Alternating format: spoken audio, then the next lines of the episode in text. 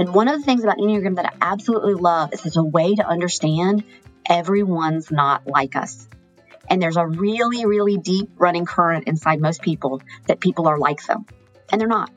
And when we can realize that with real hard evidence and real hard behaviors, and for the first time we go, You think that? Really? I can't even imagine thinking that. And it's not in a any way but curious and, and almost like, wow, I cannot believe for all of these years you felt this and thought this when I was sure you felt what I feel and thought what I thought. That is breaks the whole thing open and really helps us get to a new place. Welcome to Normalizing Non Monogamy, the podcast where we interview incredible people from across the entire spectrum of non monogamy to hear their fascinating stories. We strive to bring guests on the show who have a healthy approach to non monogamy. However, it's important to remember that everyone does it a little bit differently, and the views and opinions expressed by our guests do not necessarily reflect our own. Additionally, we produce this show for entertainment purposes only. Please be aware that we aren't doctors or therapists. Consult a medical professional for anything regarding your health that you might learn about on the show. Enjoy! Welcome to the show. We're Finn and Emma, and today is episode two of season two of Focus Fridays. Which means it's a Friday. Woohoo! It's a Friday! Most likely. So, Focus Fridays are topic specific episodes that we release uh, occasionally that are different from our regular uh, interview style podcast, I'd say. So, today we have episode two, or I should say, part two of the Enneagram experience that we did with Kelsia. And if you haven't listened to part one from last Friday, we do encourage you to go listen to it. You you don't have to, you can listen to this, but it it, it would make a lot more sense if you went back You're and going to listened. be confused as hell if you don't. yeah, it was it- yes. That's to say you'll be very confused. So we highly encourage you go back, listen to last Friday's, and then come back and listen to this one. I would do that. That's Yes. exactly how I would do it. this episode, we're going to dive into more about the um, sort of what happens when we get into stress states and when we're in like a calm state and how our personalities and how our approaches shift. And it's again super eye-opening super amazing conversation. So we're just we're excited and grateful uh, to Kelsia for coming on and doing this Yes, this one is a little bit longer because Finn and I just keep talking with Kelsia. We keep thinking of examples and talking through things. So we hope you get a lot out of it. I know that we did. And a huge thank you again to Kelsia for doing this with us and for uh, coming on and just being such a val- valuable resource. Yeah, we'd love to hear your feedback on this, how you enjoyed it, uh, what you thought of it. You can head over to our website, normalizingnonmonogamy.com. You can click on the contact us page. You can send us a voicemail. You can send us an email. We listen to them all. We read them all. We respond to them all. And while you're there, you'll also find show notes for this episode and all of our episodes. And within the show notes are links to any of the things that we talk about, uh, any of the resources that Kelsey mentions or that we mentioned throughout this episode. And there are links there to sign up and uh, join the Enneagram experience that Kelsey does uh, as part of her coaching business. The Enneagram experience that Kelsia does is typing by email as well as detailed information about your type, your number, and then a 90 minute coaching session with her. And you can always schedule more coaching sessions with her to dive deeper if you want. So go check it out. She is a wonderful Enneagram coach as well as a relationship coach As well as a pretty wonderful human. and an amazing human, yes. So use the links in the show notes to sign up. That lets Kelsia know that we sent you her way as well as supports the show. So thank you in advance for doing that. And with that, let's go talk to Kelsia, part two. Well, welcome to the show, Kelsia. We're excited to talk to you today. We're, Welcome back. Yeah, I was gonna say welcome back. You, you're correct. Thanks for correcting me. I wasn't correcting you. I was interjecting my own enthusiasm. There's a difference. Uh, he was also correcting you because he can't help himself because you did it wrong. So right? We're jumping right in. Jumping right in. That's Enneagram 1, 101 right there. Thank you for being a great example of your Enneagram number just right from the start. I appreciate that. Absolutely. Yeah, that was uh, not scripted. Apparently, that's just innate to who I am. So which we're going to learn more about. exciting. So we're here to here to talk more about the Enneagram. Yeah. Yeah, absolutely. And thank you guys for having me back and being curious and wanting more information about um, this tool. And so um, I appreciate that. And I've chosen something else a little different and a little deeper to talk about around the Enneagram with both of you today. But just to go back for people who may not have listened to the first episode, uh, they'll get a lot more information if they do, but just a little bit of a recap. Um, the Enneagram is a motivation assessment tool. And so what that means is it's a way for us to get information that we can use in our lives and our relationships. And the Enneagram is wonderful because it helps us understand not just what we do, but why we do it. So that's that motivation piece. And when we understand why we behave a certain way, we can actually start to have choice around it because we can develop awareness around it. And when we can describe that and explain that, then we can loop people in to what's happening with us and we can share things about ourselves with people that we're in relationship that help them love us more and understand us more, which is always a good thing in relationship. So it's really a great way to know yourself and have compassion for yourself and allow others to know you and have more compassion for you as well, which is why I really, really love it. And especially for relationship coaching. So, um, I really think the Enneagram is a great learning, which is what we're going to do more of today. But I really want to make sure that people understand as we talk more about Enneagram in this podcast and in the last co- podcast that the Enneagram can't be used as an excuse for our behavior. So it's not a good idea to learn about the Enneagram and then when we are behaving badly to go, well, what do you expect from me? I'm a four. That's not a good idea. I don't want people to use that in that way. And also, as you learn about it with your partner, probably not the best relationship advice to say you're being a real four right now. That's not going to go over really well either. So we don't want to use it as an excuse and we don't want to use it as a way to poke. What we do want to use it as a way to learn and also to make choices, which is really, really um, helping us to be in our most adult and our most healthy places. So what we're going to talk about today is a lot more around the behaviors that happen in our numbers and in ourselves. And then when we move in these places along the Enneagram lines. And the thing, another thing I really love about the Enneagram is it's not a static system. So a lot of personality assessments, um, a lot of typing type tests that you would take, like Myers Briggs, or you know, they are really static. It's well, this is how you show up, and this is how you always show up, and good luck with that. Well, the Enneagram factors in the fact that we don't always show up the best way and we don't always show up the same way and that things happen in our environments. We get under a tremendous amount of stress or we get to a place that's really peaceful and our behaviors can change in those two places. And so that's the thing about the Enneagram is that it's movable. It's sort of a system that gives us a lot more data in a lot more places in our lives. So what we're going to talk about today is the fact that in our number, we can really exist in multiple states. In any one moment and in multiple times in an hour, you could go from being very healthy in your number to being very average in your number to being very unhealthy in your number and to being in what we call in Enneagram world in excess in your number. You're just too, too much of your number in that moment. And we really don't ever want to be too, too much of anything. So that's not really a place we want to live. And in Enneagram, we learned that normally our behaviors are pretty patterned. We kind of show up the same way all the time. It's just we, our brains like that. We like regularity. We like similarity. We like to know what to expect. Brains like routine and behavior patterns are not really that much different than anything else in our lives. So we tend to show up the same way with little variations here or there. Today, we're talking about when life happens.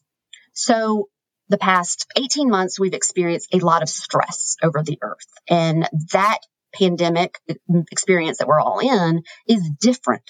It's not normal. It's not the way that we just are used to. And so, for a lot of people, we're showing up with different behaviors. We're in stress. And a lot of times people will come to me and they'll want to talk about something that's happened in their relationship and they'll use this phrase, I don't know what came over this person that I'm with. I don't know who this person was in that moment.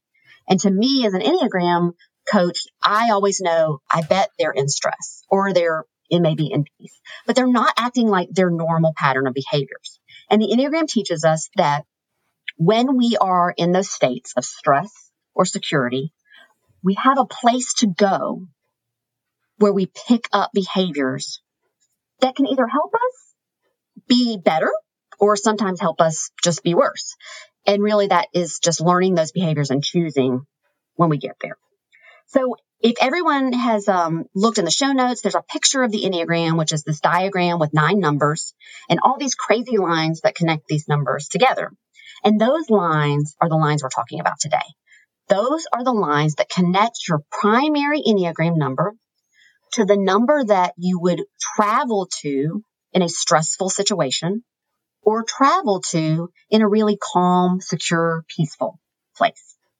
Now, before we really start talking about those behaviors and what that looks like, you don't become the number that you travel to. You are your number. Most Enneagram teachers believe that your number is pretty solid by the time you're five or six years old and it doesn't change. So when someone comes to me and they go, yeah, I used to be a two and now I'm a seven. No, you're a two or a seven, but you didn't change. However, in periods where we need extra help or we're reaching for tools and skills and things to take care of us, we travel and we sort of borrow behaviors from other numbers. And those numbers are connected on these lines that you see on that diagram. And so what doesn't change about us and why our number doesn't change is the why. The thing about the Enneagram that's so special, it's about the motivation. Our fears, our desires, our longings, those things are the same. So that primary motivation for why we might behave in a different way does not change, but the way we show up kind of looks different. So we're going to talk about those two places that we go. And we're going to talk about each of those specifically for you, Emma, and you, Finn, because you guys are in front of me. And I really want to give you guys the most information about what that looks like for each other, how you can speak to each other in a more of a neutral way. Because when you see a behavior, you know, behaviors are seen. If I'm acting a certain way and behaving in a certain way, as someone who's my partner, they can look at me and see those behaviors, which means they can comment on those behaviors. Now, what they can't see is why I'm doing it. What they can't see is what I'm thinking or feeling around it. So if they stick to, hey, I'm noticing you, X, Y, Z, there's a bridge there to come to me and ask if I need help, to ask if there's something that's going on with me without feeling like I'm being attacked, without feeling like I need to defend all the inside things happening to me. So that's another really great thing about Enneagram stress and security is it just gives you more things to notice and be curious about with your partner, which really helps us all to be good partners. So if you guys are ready, we'll start talking about you guys' moves. Yeah, definitely excited for that. I think would it be possible, Kelsey, to talk uh, and you and I and Emma discussed that we were going to start with me. Um, so I guess maybe talking about where I fall on it, which is as a one, and maybe like the baseline motivate, like the why, and like what a one looks like high level. Mm-hmm. Um, for anybody who doesn't, who isn't necessarily familiar with that, or maybe just needs a quick refresh. Absolutely. So, Finn, you're a one on the Enneagram, which is our our perfectionist, for lack of a more lovely way to call it. But that's just really the truth. And what it means is that you are always looking to perfect the things that you see in your environment. Ones come into a room and they see what could be better. Now, a lot of people hear that as they see what's wrong, but I really choose to look at it like they see what could be improved. They see how things could run better. They see how people could be happier, how they could be healthier, how they could be more fulfilled, and how systems and how things that are in that environment could be changed. And that's a great thing. We need ones in our lives. Nothing would ever improve without a one pushing and driving that ship. So we love our ones and we need them desperately. There are responsible people. They're the people that are always trying to protect what's right. And they're very sure about that. And they're very convicted about what's correct in their brains. They tend to be black and white thinkers. They tend to, you know, it's very hard to correct if you're not sure what right looks like. And ones feel sure about what want, what right looks like. And so they're always working for that. They want to be good. They really, really want to have high integrity for themselves and with others. Um, and they're afraid of being wrong and being wrong making them unredeemable. And that's a really scary place for ones. I always say that ones have a deal breaker, and that deal breaker is you have to have this inner critic. Ones have a voice in their head that is very consistently pointing out flaws in themselves, in their environment, and then in others. And sometimes pointing out flaws in others sounds like criticism. So that can be a hard relational aspect for ones. But for ones, it's really about love. This could be better for you, and I love you, and I want what's best for you. That's how ones think. It just sounds different to other numbers that are not used to thinking in that way. So it's difficult sometimes for ones to love others and not come across as critical, and that can be a work for ones. So that's really an overview of ones. Um, and that kind of catches you up to where you are in your base state. So all of those things are the healthy ways one show up. One show up in companies ready to be change agents, ready to right wrongs. They show up in um, social situations and in health situations that way too. So, you know, one running a nonprofit, that's going to be fantastic because they are really going to be passionate about getting it right and righting any wrong that they see in a social situation or in some sort of community thing. So when ones are healthy, they're able to do a lot and they're able to really just be those change agents that we need in our lives. When one's in their own number, now you're still in your oneness in this place. But when they're not so healthy, they tend to have unrealistically high standards for everyone, themselves included. And no one's going to meet them. So there's a lot of resentment and a lot of anger about that. They also have a lot of controlling behaviors that they demonstrate when they're in an unhealthy place because that critic gets louder. So the more unhealthy a one is, the more stressed, the more pressure that's on a one, it gets louder and louder and louder in their head. And that can really, really cause a lot of stress in their body. It can cause a lot of stress in their relationships because everything they do is try, is trying to make that critic be quiet. So you're going to see a lot of strong feelings in a one when they're unhealthy and when they're in a bad place. Um, and they're just going to struggle with patience. They're going to struggle with loving communication because again, they need to get stuff done to get this voice to be quiet. So that's pretty much a one staying in their oneness, good and bad. So let's talk about the move that the one is going to do then when you're in stress. So let's talk about stress for just a minute. I, I want to make sure that people that are listening understand when we talk about stress, that doesn't mean bad. Some people are at their best in a stressful situation. They shine, they excel when the pressure is on. So when I say this is a move in stress, it doesn't necessarily mean that you're floundering or you're drowning.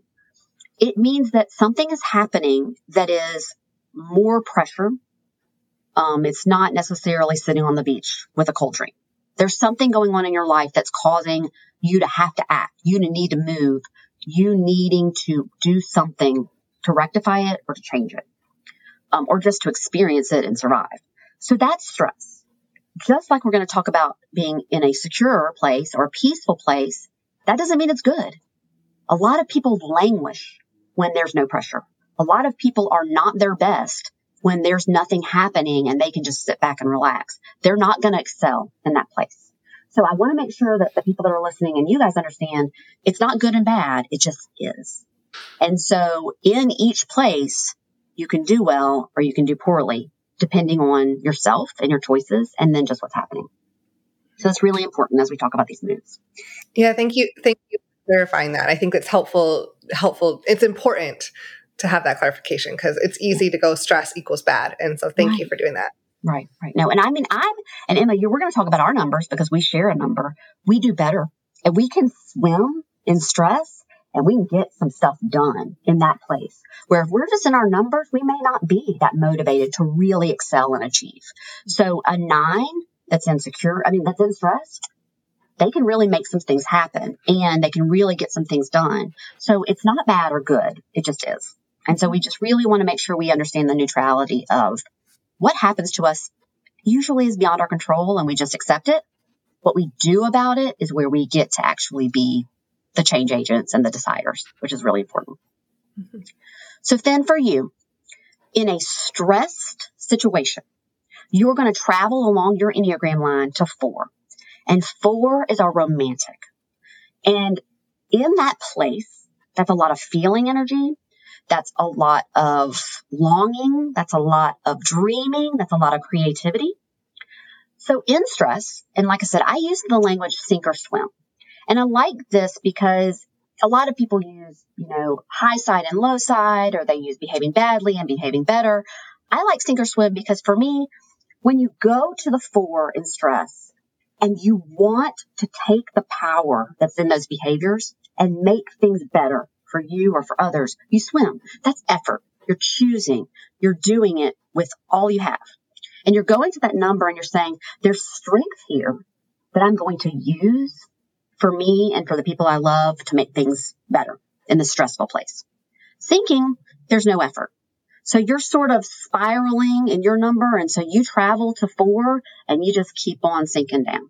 You take on the behaviors of four that maybe aren't the best behaviors in that number. And you just kind of double down on, I'm not doing so well. And so I'll just not do so well with some new behaviors. And so that's the sink or swim idea. So each time we talk about the moves, we're going to talk about how we can do it and swim and how we can do it and sink. And something else we're going to add at the beginning is these are going to be behaviors that we don't have a lot of practice in. So we've got to be conscious about them, especially if we're choosing to swim. They're going to be new and we, we we're not really that familiar with them. So they're going to feel a little awkward, but there's a lot of great value in that place. So these are going to be new things that we can add sort of to our toolbox, especially when we're deciding to swim, that can really be powerful and can really help us in these places. So let's talk about your move then. When you go to four and you're sinking, let's start there. You're going to withdraw. You're going to get kind of moody.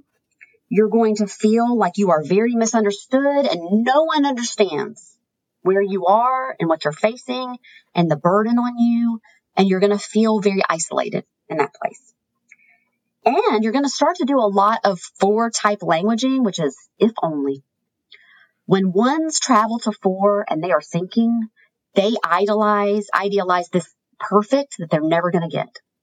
And it becomes, well, if only this would happen, if only things would change, if only this person would do this. And you get really stuck on this uncontrollable because you can't make it happen. So it's unrealistic place. It can also happen a little bit about past. You sort of idolize something that was. You know, um, I've seen a lot of ones in the pandemic that, that are kind of sinking in four. Well, if we could only go back in time to before the pandemic, everything would be fine. If only we could just get rid of this and we never had to go through this, everything would be fine. And there's not really anything to do with if only. I can't make it happen. So it's just kind of a sinking, yucky feeling. And so what it looks like for fours when we get to that place is a difference between a happy, healthy four in sadness and in melancholy, which is that word we used when we talked on the last podcast about how fours live.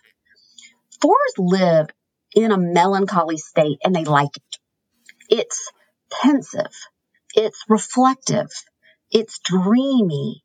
It's sort of a longing that helps them to feel the way they feel creatively and it's sort of a reach longing that's like there's this place I'm going to get to. And it's really sort of a safe home place for them. When a one is in that four energy, melancholy is depression. It's not a safe place. It's not home.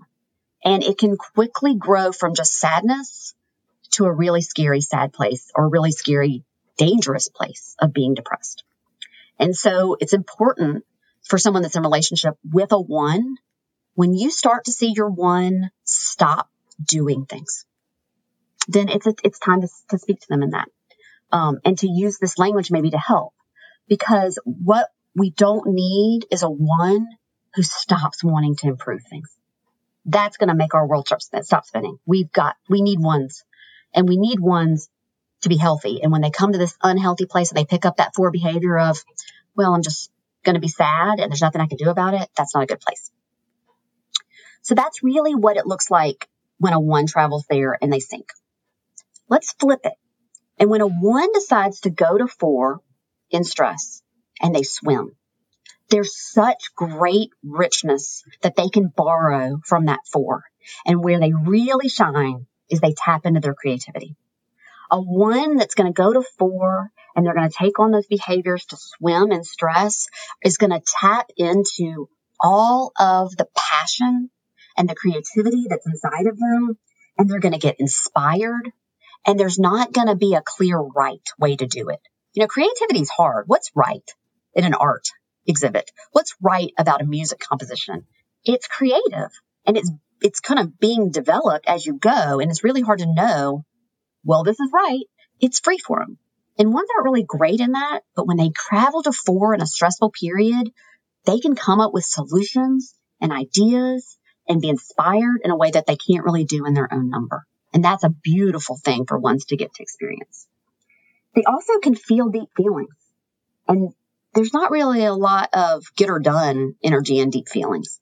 So if a one goes to four in a stressful period and they start to swim, they can tap into some of these really deep, hard emotions and figure out what they are trying to tell them and what they can learn from that emotional state. And that's beautiful. And it's really powerful for relationships if they can get there and feel their feelings and then learn to express them to their partner. That's a gift. And you're not going to get that all the time when ones, even when they're healthy. But man, in a stressful period, if they go to that four place, they're going to feel some stuff. And there's a lot of richness and deep feelings, and there's a lot of things to be learned there. So that's a really, really great thing. It also allows the one to love on themselves a little bit, to kind of take care of themselves. Um, the inner critic doesn't like emotions. That's really hard to correct. So it's sort of a foreign place for the critic, and it sort of shuts them up because they don't really know how to tell you to be happy better or be anxious better. It, there's not really a scale for that, and they don't like that, so they kind of shut up. And that can be a really a good place for a four when things are stressful. If you can silence that critic by feeling your feelings, great. So we really love to see that when we have a one that travels there and they excel. So those are the movements in a stressful period for you as a one. How's that land on you? I don't know, Emma. What do you think? Have I ever done any of those things? uh, yeah. No comment. Yeah. um, yeah. To, uh, well, conversations for you guys later. Yeah, right. Yeah, right. I would like to hear from your perspective. No, it, it's it's quite accurate. I think. Um, and what's interesting is I find sometimes that I bounce between the like good for, bad for. The sink or swim. Like sometimes, you know, multiple times in an hour, multiple times in a day, even like in a mm-hmm. day and even in an hour. Like, um, so yeah. And I also sometimes feel like I can almost be doing both of them at the same time sometimes. Mm-hmm. And where like overall I might be in the place, the, the, the the sinking side and i think for me so what that kind of tends to look like is um almost like a defeatist attitude like doesn't matter what i do because like i can't fix it and i've tried and i've done all of the things i know and so like i'm just sort of i'm out like i just i run out and i say like there's literally nothing i can do here anymore and so like and then i get yeah, it drags me down even further because I like the situation still exists. And at the same time, I feel helpless in it. And so like I I tend to try to just like block it out because I'm sitting in an uncomfortable situation that I'm helpless in. And and that doesn't really that's not a fun place to be. Um, no. So I know we we talked about maybe some examples, and it, the the the I had a, a, thought on this just while we were talking or while you were talking about like a work example of this. One of one of my jobs I had, um, yeah, the the first of all the pervasive like being in a work environment and constantly trying to improve things. That like baseline for me as a one is something that I have done all the time, and in a lot of ways that has like helped me excel in my jobs. However, I have also come up against people who are, let's say, getting close to retiring and they don't want to rock the boat because their mm-hmm. goal is like, I want to survive another two years and be out of here. And that's what that's their mission their their current work mission is like survive for another two years. And my work mission has never been like survive. It's been like, if I'm going to work here, I'm going to make this a better place to work. And so I have at times sort of butted up against these people because a lot of times they're working above me. And so I'm trying to like improve things and they're almost trying to like tamp that same thing down because yeah, it might make things better, but it also might destabilize the system and that's not worth the risk to them. Right. And so I had this happen in a pretty big way at one of my jobs. And I basically had pushed for some things to change. Um, and this person was really resistant to them and basically pulled me into like the CEO's office to like air it out. And I basically left that meeting like, well, like there is nothing I can do here. Um, and so I ended up actually just quitting the job because mm-hmm. I was like, the this is not a place where I'm ever going to thrive at this point because my my manager wants nothing to do with improvement and change. He wants be good enough so I can survive. Right. And and so we I was basically like, yeah, this is I'm never going to so I'm you went to the gonna, defeatist. Yeah, it was it was it was defeatist, but I, I think it also was like I have to change it. And like there was a piece that I can control, and I went for the piece I could control, and that was I'm just not going to work here. Yeah, like, say whether you you can control your presence there. Right. Yeah. So I, I, went after the one thing I could control.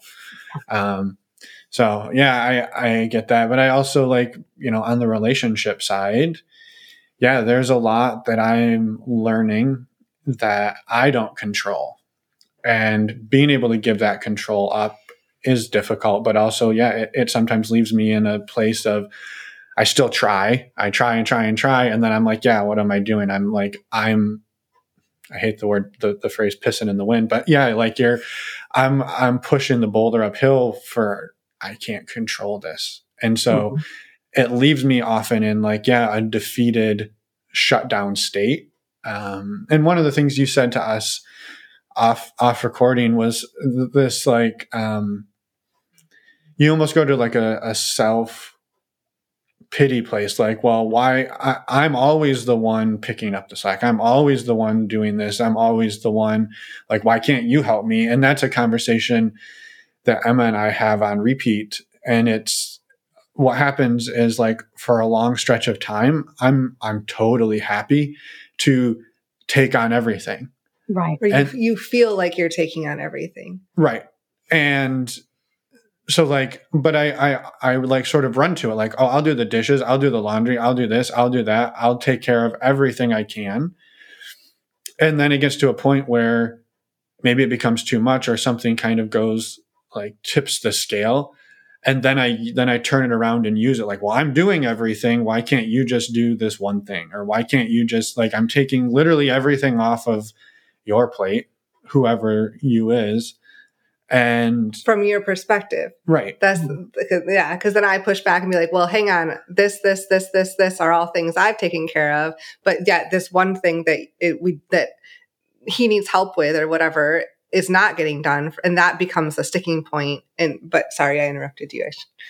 It, yeah. So it's you know and i've read some other books on this sort of thing and i uh, the one i read was um no more Mr. Nice Guy. And mm-hmm. like there's a there's a point in there where they kind of talk about like y- people tend to do this to like build up I don't know, goodwill. So then they can like use it against people. Like they they're okay doing it, but then like they want to use it and like I don't do it for that reason, or at least I don't feel like I do it for that reason. I do it because like I enjoy it. I enjoy making the thing better. I enjoy taking on the challenge. I would agree with that. And mm-hmm. and then it but then it gets to a point where like I needed help with like one thing.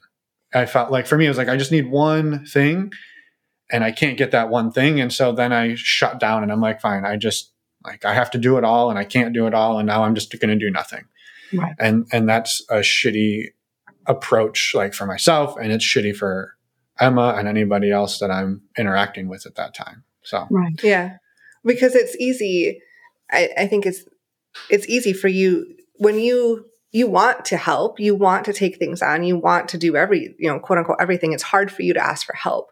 And so you take it all on and no matter you know it doesn't matter what i'm doing or wh- whoever you're interacting with you feel like you're taking it all on. And it almost gets to a breaking point um, when that one whatever one thing is the thing that isn't getting done. And it's like well hang on how about all the other things that have happened and all the other things that have been that have been done and we've been working together on? And it's like none of that matters anymore. Like Right. what matters is that i've done x y and z and this one thing this other thing is not getting done so why not and it's hard to explain but hopefully Yeah, that makes sense It does. It does. And I think that we need to go back to the podcast when we recorded first or when we talked more in depth about the numbers and talk about how ones relate to anger. You know, ones are in the anger triad. And for ones, we don't express our anger well. We feel it. Nines don't feel anger. Eights feel it and express it well. Ones feel it, but they're not going to express it. And what happens when we have a feeling that we don't express is not that it magically goes away, but usually it doubles down. And how that shows up is resentment and passive aggressiveness and eventually a blow up. I asked you to do one thing where normally that would not put you to the level of losing it, but it, it builds and it builds and it builds. And ones tend to do everything because they know what's right. So it's hard for a one, you know, it's hard for Finn to tell you, Emma, the way he wants things done exactly the way he wants them. It's easy for him to just do them. And what happens is that just becomes too much. And especially in stress, it becomes too much. So we lose our tops. We say things we don't want to. And then we have to deal with the aftermath of that. And that's tough. Another thing I'll say that's really important about Enneagram is Enneagram really enforces this idea that we cannot change how we see. We can change how we behave. So the way you see everything that you're doing versus what someone else is doing really doesn't change. Instead, the way we choose to react, respond, and behave in that is what we get to make choice around. So you're always going to tend to see things the way you see them. And for someone to come in and try to change that is going to be a losing battle every time. Instead, if you can understand how your partner sees things, and then you can blend, you can more express the way you see things, and you guys can be curious about that, and then you can learn about it, and then you can grow from there, and you can make, you know, you create language around it. You can create some gates that protect you before it gets to a level 10 meltdown. All of those things are going to ha- help. But changing how you see them and changing how you see Emma, that's probably not going to work. So we don't try to do that. We just try to notice you seem to be seeing it this way and I'm not. And I want to remind you, I'm not you. And one of the things about Enneagram that I absolutely love is it's a way to understand everyone's not like us. And there's a really, really deep running current inside most people that people are like them. And they're not. And when we can realize that with real hard evidence and real hard behaviors, and for the first time we go, you think that? Really? I can't even imagine thinking that. And it's not in a any way but a curious and, and almost like, wow, I cannot believe for all of these years you felt this and thought this when I was sure you felt what I feel and thought what I thought. That is breaks the whole thing open and really helps us get to a new place. So that's a huge thing about Enneagram that's really, really helpful is to understand that you don't see the way I see and I can't change that. So what do I do? Yeah, I think that was one of the the takeaways from the last time we talked, and Mhm. I and I told I shared uh, I shared this with you or with or with Catherine, I think, and she shared it with you that that our our discussion on the Enneagram the first time. I think my phrase was that really fucked me up for a little while, and and you and I laughed about that over over dinner a couple weeks ago, and like it that was one of the realizations that and it was and it's also then it's like a huge frustration for me that like yeah that there that other people aren't seeing the world as like all this shit is wrong and it could be better. And like people just from my perspective like people just don't care and i'm just like god damn it i wish i could just not care like these people who don't care about anything Right. and and what's interesting in the, the on the stress side of this when i feel like i'm doing handling the stress well I can go there and I can do that like, uh, oh, well, that's good enough. Like, Mhm. which is something that's really hard for me to say and Mhm. feel. Like, I Mhm. can say it. Even sometimes when I say it, I don't actually feel it. I'm just saying it to Mhm. make somebody else feel good.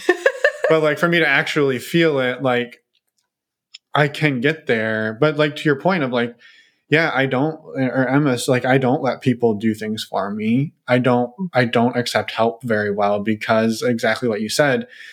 I, it's, it's more stressful for me to have somebody helping me and me like critiquing what they're doing along the way. Like, well, just get out of the way and I'll do it myself. Cause like, then it'll be done right. And if it's not done right, it's on me and I'm not gonna I'm not gonna point it out to you and make you feel like shit. So like I don't want to mm. do that either. I'd rather be the one who's wrong.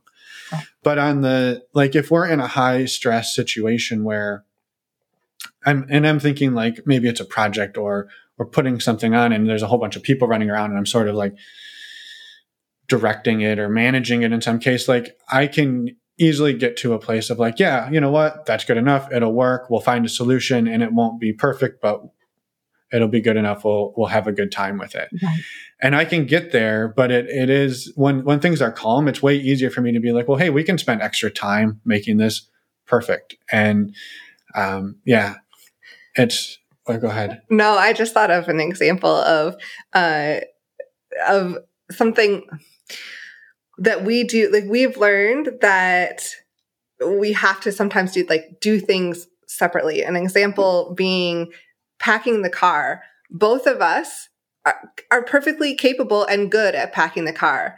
Packing the car, see, packing packing the car together, not so great because every time like i have my systems and the way my brain works and goes and puts things in and not it's not wrong it's my way of doing it Right. but to finn he's like hang on that's not the way it's supposed to be quote unquote supposed to be and so either usually you pack the car or i pack the car. We don't generally do it together because there's not there's not anything that i'm doing wrong. It's just my brain thinks differently. And what we realize is when if we're trying to do something like that that we're seeing something so differently it's just not it's not worth it to we would end up arguing over something so simple um Absolutely. Wh- Which is an interesting example, and I was just thinking about it. So, like, there's a few things that happen when we pack the car, and it's, and it's, I think it's a good example. we travel a lot so we pack the car a lot Right. So there's a there's a few conversations that happen during this. Which one is like,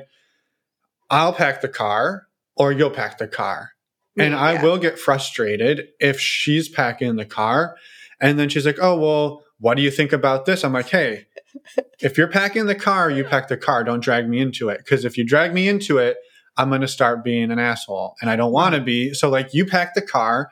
And then if it gets when she's done packing it and I can like look at it and be like, well, that's not how I would have done it, but it's all in there and Right. we'll be fine. And Right. usually that's good.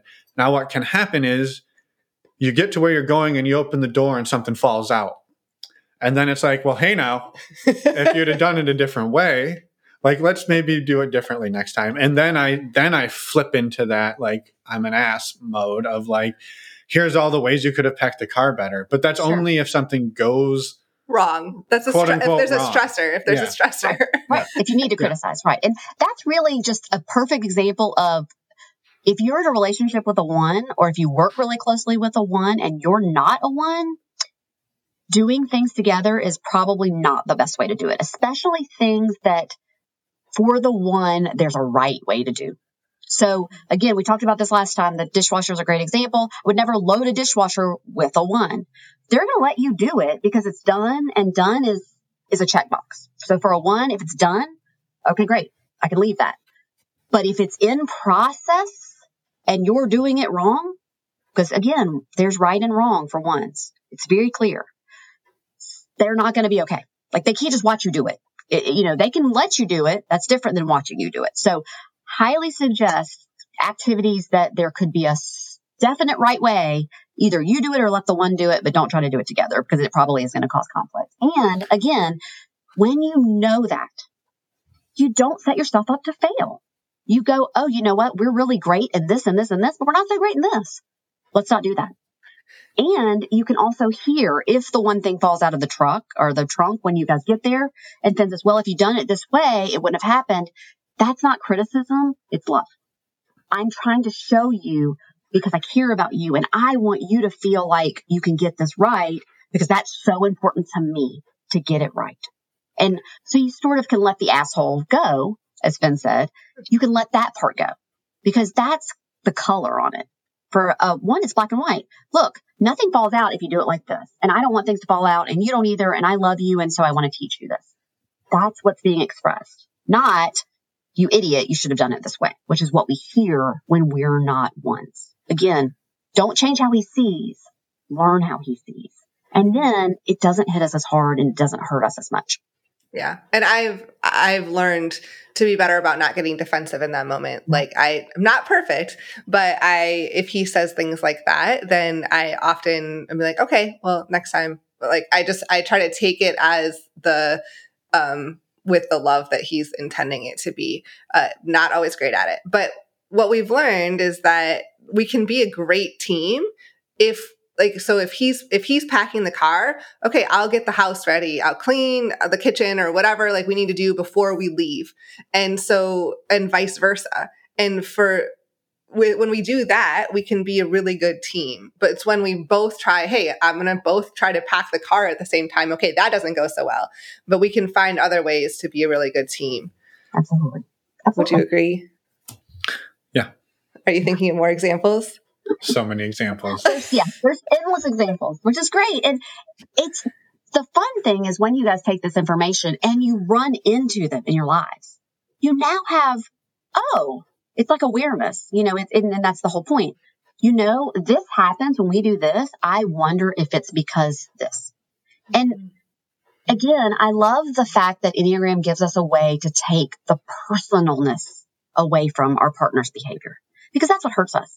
You know, I tell people all the time, if I can have a conversation with you and right at the beginning, it's not about me, I can come into that, that conversation with so much more empathy, understanding, curiosity. Cause guess what? My ego has said, Oh, I'm out here. And that's how it is. If Enneagram takes things away, it takes ego away. This is not about me. You're not reacting to me. This is just you and this is your behavior type and this is how you see things. And that's a lot less personal and it allows us to do that work that you just said, Emma. Mm-hmm. So let's talk about when things are good for you, Finn. When a one is in a secure place, a peaceful place, when things are really going well, you take a trip on the line to seven. And seven is our enthusiast. Seven is our fun number. Seven is our life is the life of the party and footloose and fancy free number on the Enneagram. And so when you go there, I'm going to tell you one thing about ones. Ones truly go to a peaceful place most often when they are not at home. Because when a one is away from home, there's nothing that they are responsible for in that environment. So they, they may go on vacation and they're not staying at their home. Um, so they're at a friend's home or they're in a hotel. Well, it, it's not their responsibility to make it right. It's not their responsibility to have it be correct. So they can let that go. There's no expectation of them to do that. And so that's really a one time shot for ones where there's no responsibility. And so that's a real gift for a one to tap into the seven is this place where they're not at home and they're not responsible.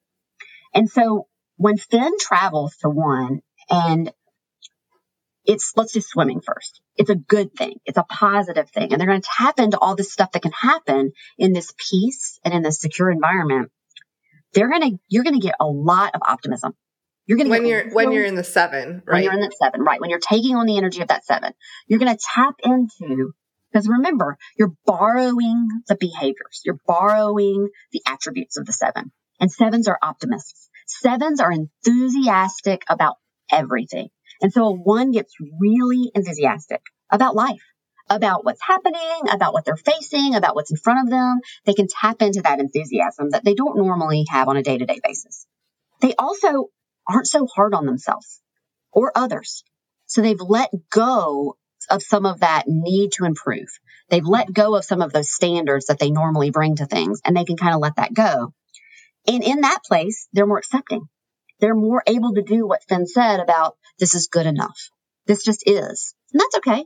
They can really kind of get into that place. They're also more spontaneous in a seven because they're not trying to plan things for them to be well done or right. They're just kind of go with the flow and they're taking a lot of that seven energy on. And another thing that they can do is I think that ones can really experience peace when they borrow this energy from a seven because what ones are normally looking for is order for things to be the way they should be. And when you, that's not peace. That's a system. That's a process. That's a way. And peace is a different feeling. And so I think when ones travel to this place on at the seven, they really can get a sense of peace. And that's different for ones. It's quiet. It's just a good place. And they have to work to do that. They have to reach for those behaviors because they're not their normal ones. Now, when they go to seven and they sink, so things are going well and I sort of turn off my oneness and I'm not trying to improve because there's nothing to improve or I'm not trying to, to get it right because there's really nothing to get right. We can also sink in that place. And what that looks like is ones can get kind of self-centered and they can get kind of demanding and they sort of want a lot when they don't normally want a lot from others. Like we just talked about, they're not normally going to ask for a lot of stuff from another person. But when they're in this place where they're really not doing so well in this peaceful place, they start to get kind of demanding. They start to kind of ask for more than they normally do. They get too laid back and they lose that focus that again, we talked about is so important. We need ones to show up and show up well and show up in a good way that makes things better. And they sort of just don't do that. And they can kind of get childish where they're just sort of flippant and they're not responsible and they sort of are doing things and making decisions that they normally wouldn't because that sense of good and bad is sort of not really engaged. And one thing that ones do when they are in this place is they can be tempted by pleasures that they haven't practiced. So a lot of ones um, that I've spoken to and that I've read about are are tend to be very rigid in um, how they use substances in their normal lives.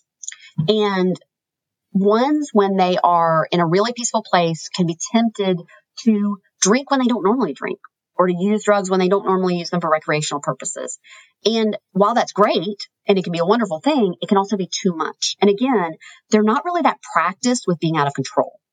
And so it can be a place where they sort of don't make good decisions, where they can sort of get too much into it and they're just not really sure how to live in that place. And then they can sometimes regret things that happen in that place. And regret's not a good place for a one either, because when the critic comes back online and we're no longer in this peaceful place because we don't stay there forever, well, now he or she's got a list of things that they need to really take you to task about. And that's not really a good place for ones to go. So when things are good, we want to be aware when we're sinking, even in the good. So again, going back to what we talked about, just because things are going well doesn't mean we're behaving well. So we want to be able to pay attention to behaviors that maybe aren't like us and maybe aren't for our own good, even in a place where things seem to be going well and we're just not are at our best in those places.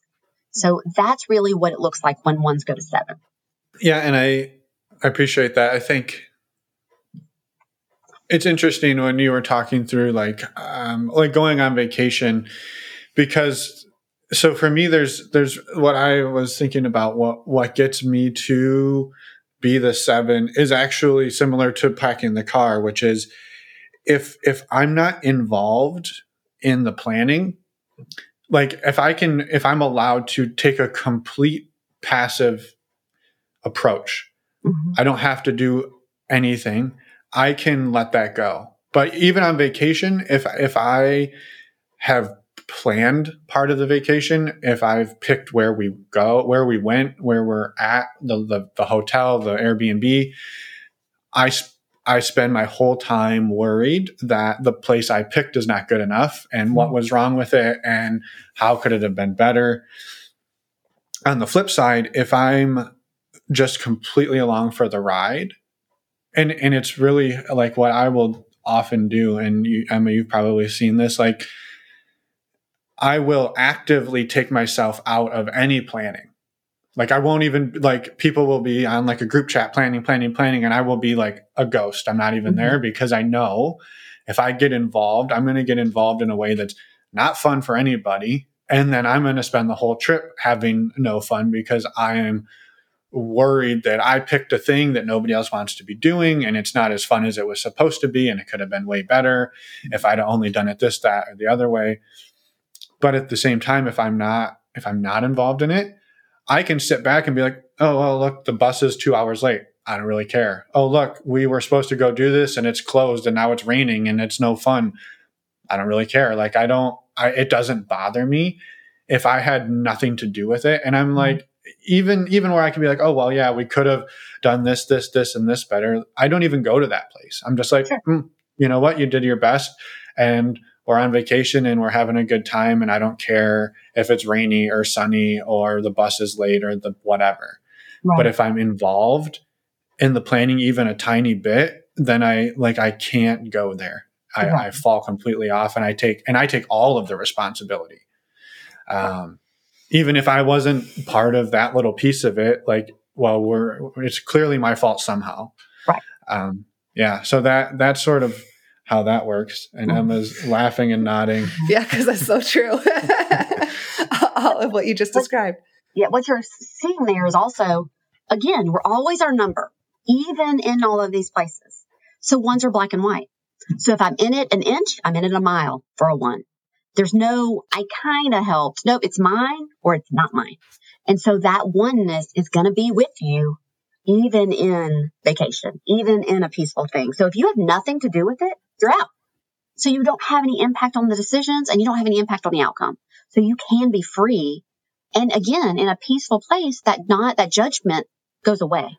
So you're easier on people. So if they mess the whole thing up and you know they tried their best, you're like, no big deal. But if you had a part in it, you can, it's harder to be that play. It's harder to be that person. So for for ones, again, you're in or you're out.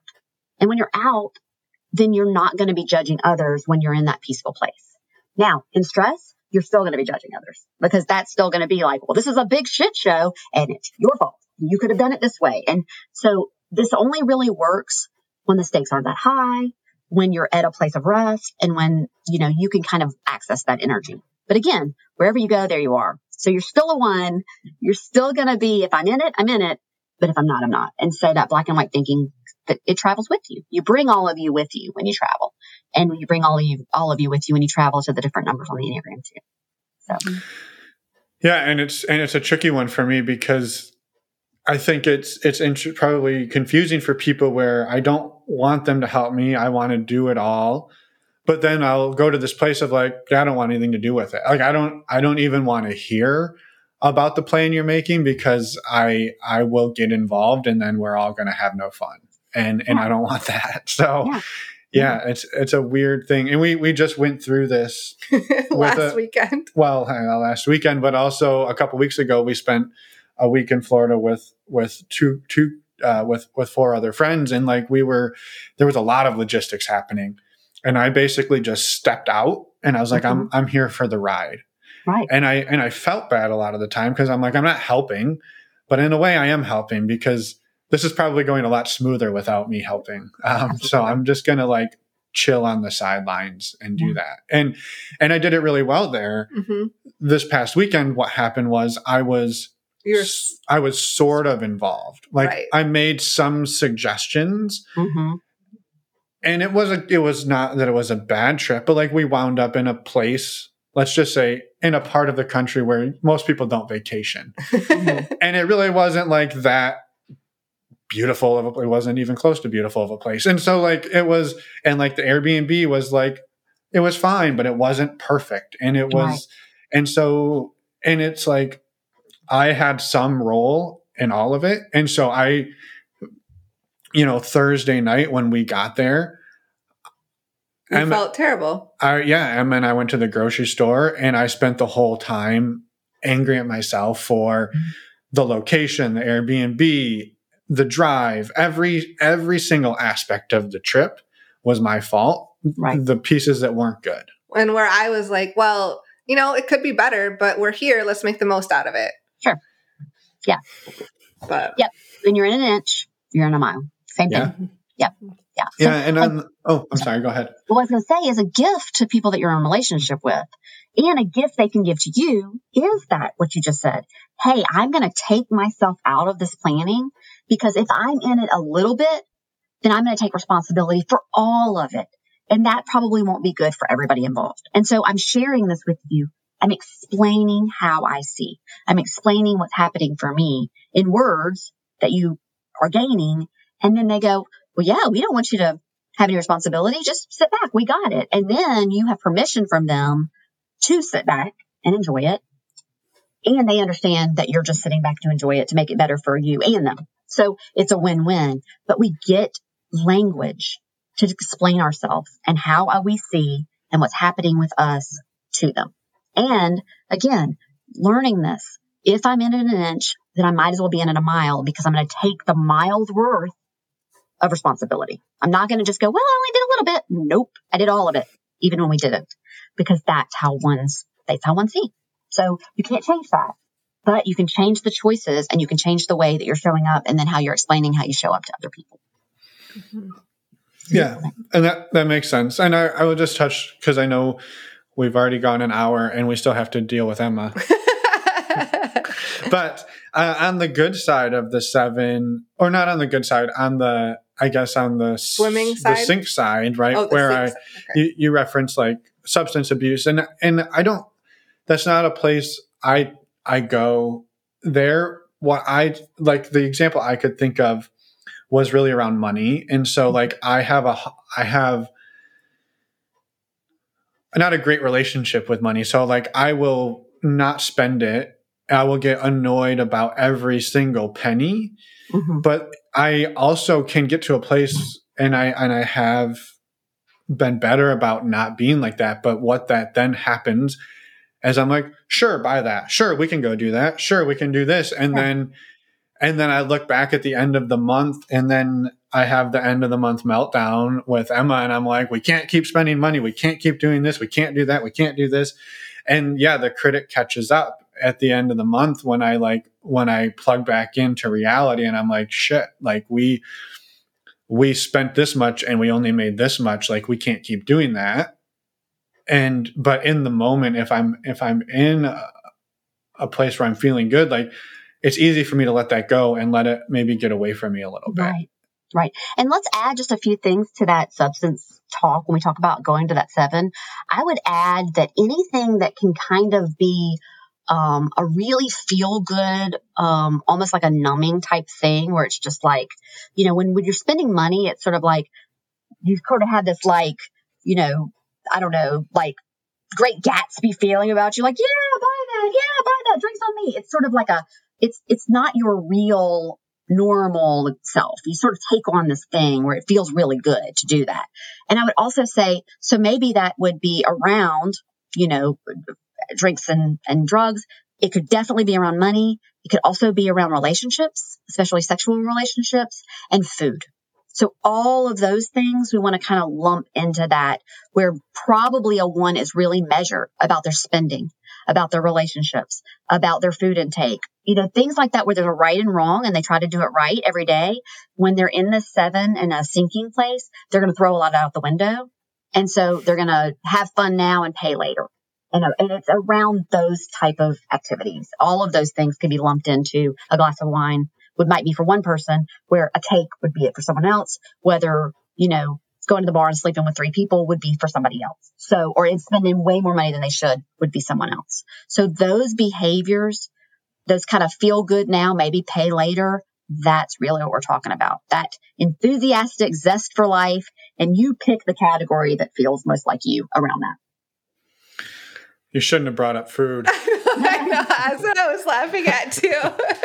I'm ah, I hadn't even thought about it. That's I'm, a great example. I am the worst about that with food. It's you put a bag of pretzels in front of him and he'll eat the whole thing. Now, if I we don't have pretzels in the house, he doesn't even want them. He's measured about it. But if like snack food, yeah, like uh, well, eating healthy. That's one of those things. Oh, that's It's- the same, There yeah. is a right way Yep. for me. There is a right way and a wrong way, and I know when I'm doing it right, and I feel really good. And what'll happen is after some amount of days or a week or two of exercising right and eating right, I'm like, oh, well, it's no big deal to have a couple of pretzels. And then the whole bag's gone. And then I'm like, ah, I'm the worst. Yeah. And then I yeah. go back and I don't eat anything bad for another two weeks because I, all I feel is the, the pretzel bag that I ate. Right. Right. It goes back to those pleasures we haven't practiced. Yeah. yeah. I'm pretty well practiced at it. All right. Well, let's jump to you, Emma, and give you some time to talk about your moves and what it looks like for you as a nine. Okay. So let's remind people what a nine, what what that number is. So nine is the peacemaker or the mediator, and as a nine, we because we share this number, so we can talk about it interchangeably. We hate conflict, and the reason we hate conflict is because for us, conflict means we're losing connection with the people we love, and we don't know innately how to do those two things well, to be connected and be in conflict. So we just avoid the conflict and that makes it easier for everyone. And we also have an ability to see a lot of sides of, of people's ideas. Like we can see, we can hold multiple opinions at the same time.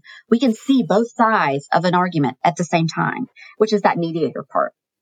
And nines tend to have a really good sense of calm and empathy people enjoy being around nines a lot because there's just a lot of calmness that comes off of them. Because if you're running for con- from conflict your whole life, you're pretty calm, and that's a nice place to be for people.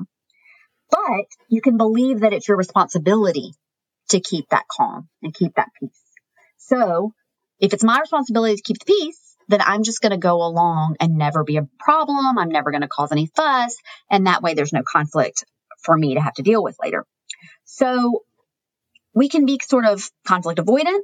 We can make that look sort of indecisive because if I don't make a decision and you guys decide for me, then I'm happy. And oh, by the way, I'm going to get on board with that decision and merge with you and everyone will be happy and that'll work great.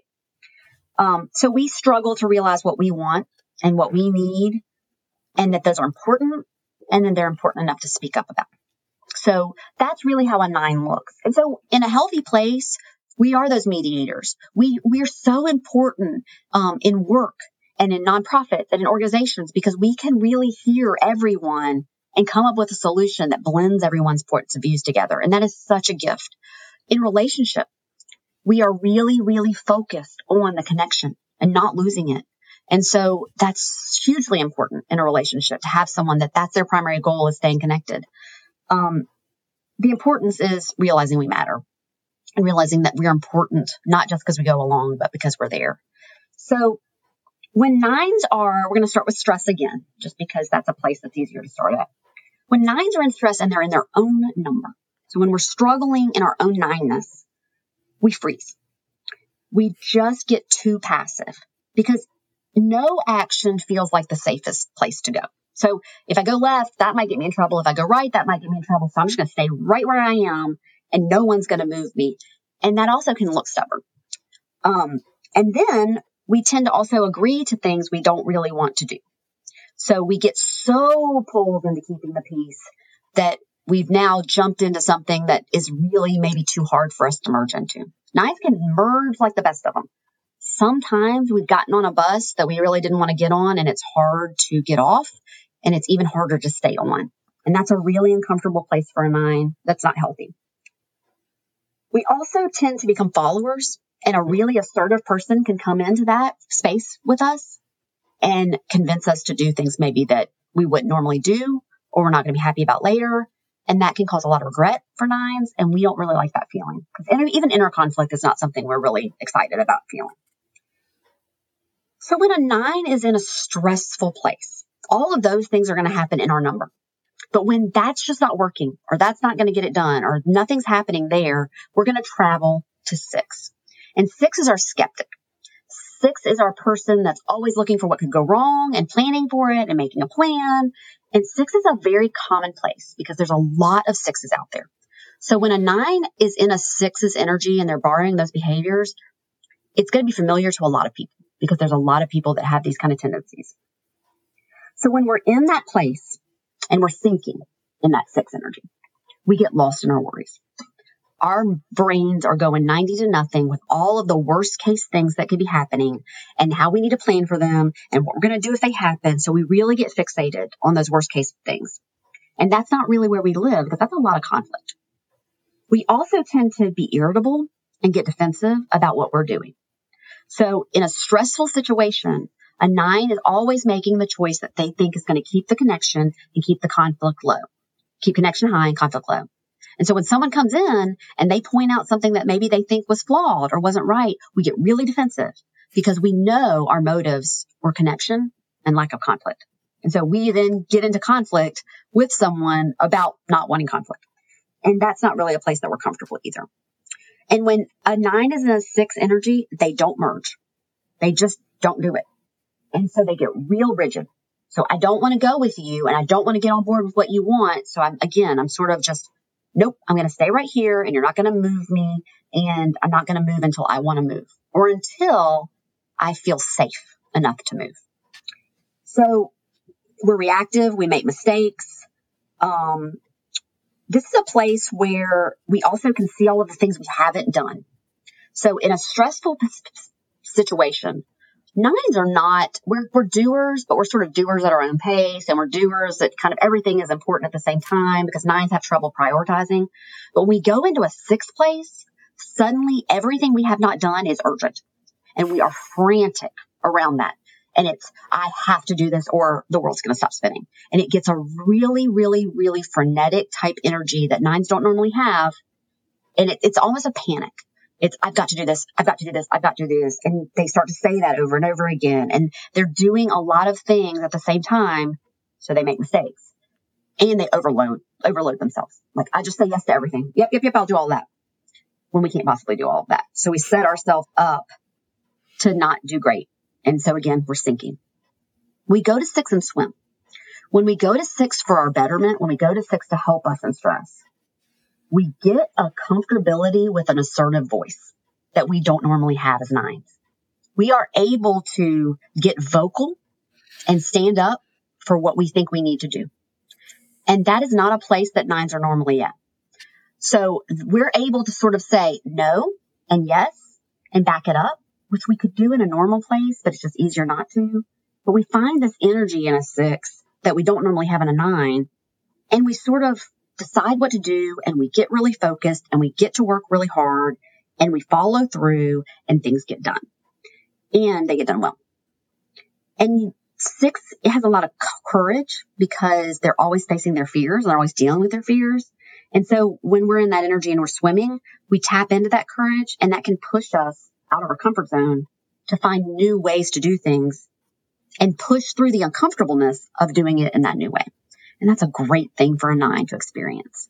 So when we're swimming, we take some of that skepticism and that learning and that deciding from a six, and we really empower ourselves to actually do a lot of action. And that's not really happening on a day to day basis with a nine.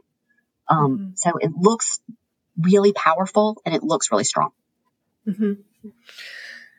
Yeah, um, I can relate to all of that.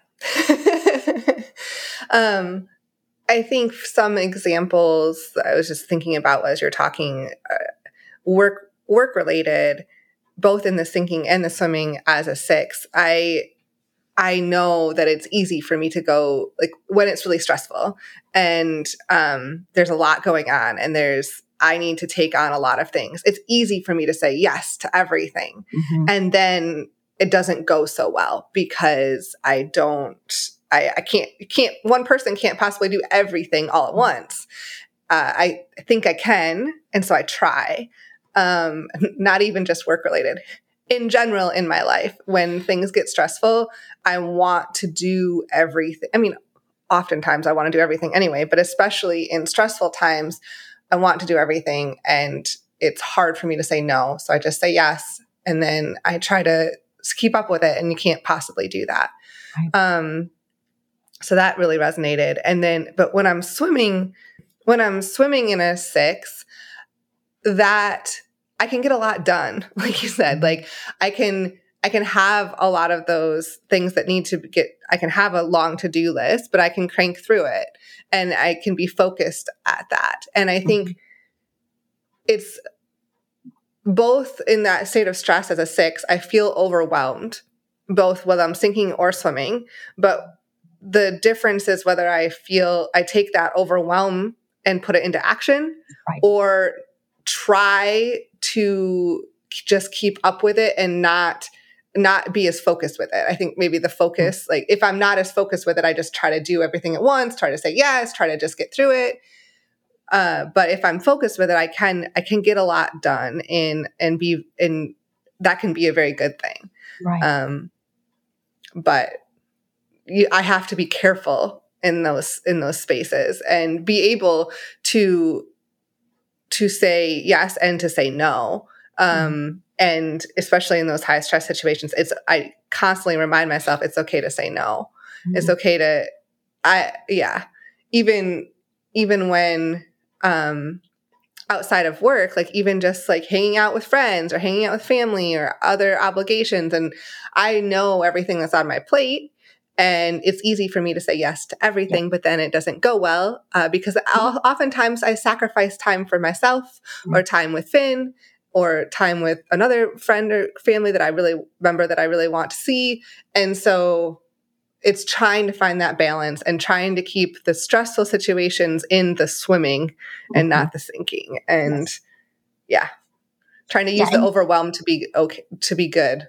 Absolutely. And nines tend to say yes more than any other number because no is usually going to start a conflict. Right. And we don't like that. So I always, um, I, I often tell people that are nines, take a look at your calendar. And I would be willing to bet that as a nine, you double and triple book yourself all the time because that's what nines do. I say yes to you and then I not jot that down and then someone else asks me to do something and I say yes to them because I don't want to lose connection and I don't want to say no and hurt your feelings. And how do I prioritize a, you know, a bar mitzvah over uh, a birthday party? I don't know. They're both important to a nine because they're both related and they're both connective. So I'm going to say yes to both. And then I'm going to be like, well, we're just going to figure out how to go to both. And they're at the same time and they're across town. And then it all comes crashing down. So that is a very nine thing to do. Especially um, when you're in a relationship with a one and you're trying to do both of those things.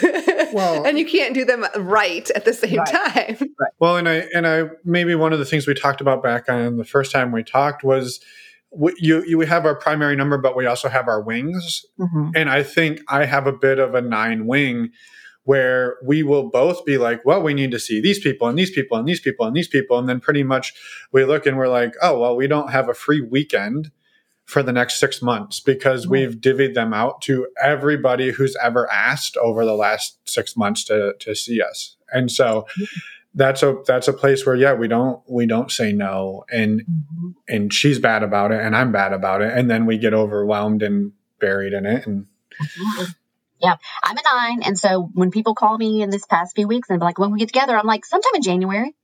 And uh, yeah. okay, it's, guess we'll see you in January. I'm like, because I can look at the calendar and I and I've gotten better at not overbooking, so I can say that. Doesn't mean I don't feel bad about it. Doesn't mean that doesn't kill me inside a little bit. But I've learned uh, if I overdo it, I'm going to pay for it later. And so it's just learning that behavior and recognizing, and then getting comfortable with that not saying no, but just telling you to wait. And that feels a little easier to a nine than just, well, never. Because I can look at my, you know, we don't get that defeatist place. It's just, well, I, I, it's January 25th found. And like, it's, you know, it's November 1st, right? Yeah, yeah, yeah. But that's where I'm booking. And I'm like, are you like an orthodontist? What's the problem here? So mm-hmm. yeah, that's a lot of nine. A lot of nine. Yeah or, or trying to find i often try to find compromise like okay well i can't spend like the entire weekend with you could we have a zoom call date for a night and just catch up and like yeah try to try to find balance it doesn't mean i don't feel bad about not like i want to spend the whole weekend with you but yep. we love to compromise as nines yes that's that's our gift so so let's talk about when you're in peace or in security when things are going well when there's not a big challenge when there's not a deadline, when there's not conflict, um, you're really in a place of just ease. And so where nines go in that place is to three. And three is our achiever. Three is our just, we're number one person. And I want you to pay attention to something about nines. Nines are the number on the Enneagram, and a lot of Enneagram experts say that their vice is sloth nines, and it doesn't mean that they're lazy. It, it doesn't mean they're slow. It just means there's a lot of inertia with the nines, with a nine. And so when we're going, we're going. So inertia is an object in motion continues in motion, an object rest stays at rest. That's a nine. So if I'm going, you to get out of my way because I'm going to get a lot of stuff done and I'm going. But when I stop, please don't come to me and ask me to do something because the inertia it's going to take for me to get this ball rolling again is a lot for me. And so what you're going to see when we talk about these numbers that a nine goes to, I think are so lovely because a nine that's swimming in a six is getting stuff done. And a nine that's excelling and swimming in a three is getting stuff done. And that is a really beautiful thing that doesn't happen in all of the numbers, but it's something that's so innate in that nine is that for us getting enough strength and enough yes and enough push to actually really, really, really get going is hard. And it's something that nines and are different places on the scale about that. But we are going to see in both of these travel places, when we're swimming, we're getting stuff done. And I just think that's a gorgeous way to, to really see how these numbers relate. So let's talk about that three. When a nine goes to a three and they're swimming, they are achieving. They really, really get excited about their goals. And they really, really start to decide, what are my goals? And for the first time, sometimes a nine will look and say, how is this goal about me? How is this goal something that actually might be something I'm passionate about just for me? And they step into this place of self development. They step into this place of what do I want to learn? What do I want to become? What would make my life fuller for no other reason than just for me? And they actually get the energy to start that. They actually get the energy to get a ball rolling just for them. And that's really different for a nine but they can accomplish a lot and they're, they get confident and they know what they're good at and they can speak that to others and they feel really comfortable in that place and they lead. And nines are great leaders because they can see all these sides. So if they can access a three's energy and lead, they're fantastic at it because not only do they lead, but they connect. And that really is true leadership. A boss can boss. A leader inspires. And nines have a way of connecting with people that inspires them and it makes them want to follow them. And that's a powerful place. And so they then can share what they know and they share what they've learned and they share the stuff that's inside that's just about them with other people. And that's really, really powerful for a nine that's in a peaceful or a secure place. In peace and security when they're not swimming. So we're sinking in peace, which I will say is more common in nine because for a nine to be in a peaceful place, the cost of getting going, the cost, like when things are good, it's almost like we sort of go, if I move an inch, I'm going to mess this up. And so we want peace so much. It's our number one want and longing is peace, internal peace, external peace. So when we get to a place that feels that way, it's like we're sort of going, wait, wait, wait, nobody move, nobody move, nobody move. We're in that place. So it's kind of easy to sink for nines when things are really going well. And when that happens, they sort of get busy because they sort of have this energy about actually having peace, but they don't really do anything productive. So they get busy doing nothing. They they take on a lot of stuff and they're like, I'll do that, I'll do that. And they kind of, like I said, we look sort of like the six, but it's nothing really great. It's busy work. It's, you know, I'll dust that. I'll walk your dog. I mean, it's, it's not anything that's going to move the needle for them, but it's, it's active. They're doing stuff, but they're not doing anything that really matters. So you and, feel like you're checking things off the to-do list, but you aren't really. Yeah. Yeah. Because again, they're low cost. You busy work is low cost. It's really hard to start World War Three, you know, driving to get gas. That's, as a check mark, it's not a big, there's not a lot of urgency there. We're not going to change the world there. So I'll do that. Yeah. Get, I'll fill the car with gas. I, I help. You know, there's a lot of that, but I'm not going to do things that I think could tip the peace. So I, am going to do a lot because again, we're, we, we nines got energy. In peace, we get energy because that's what we want. So when we're in a place where we want, we do have energy, but when we're sinking, we don't know what to do with it because we're scared. And so we just sort of do things that don't really matter. So we're, we're burning it. We're not burning it for, for our betterment or other people's betterments.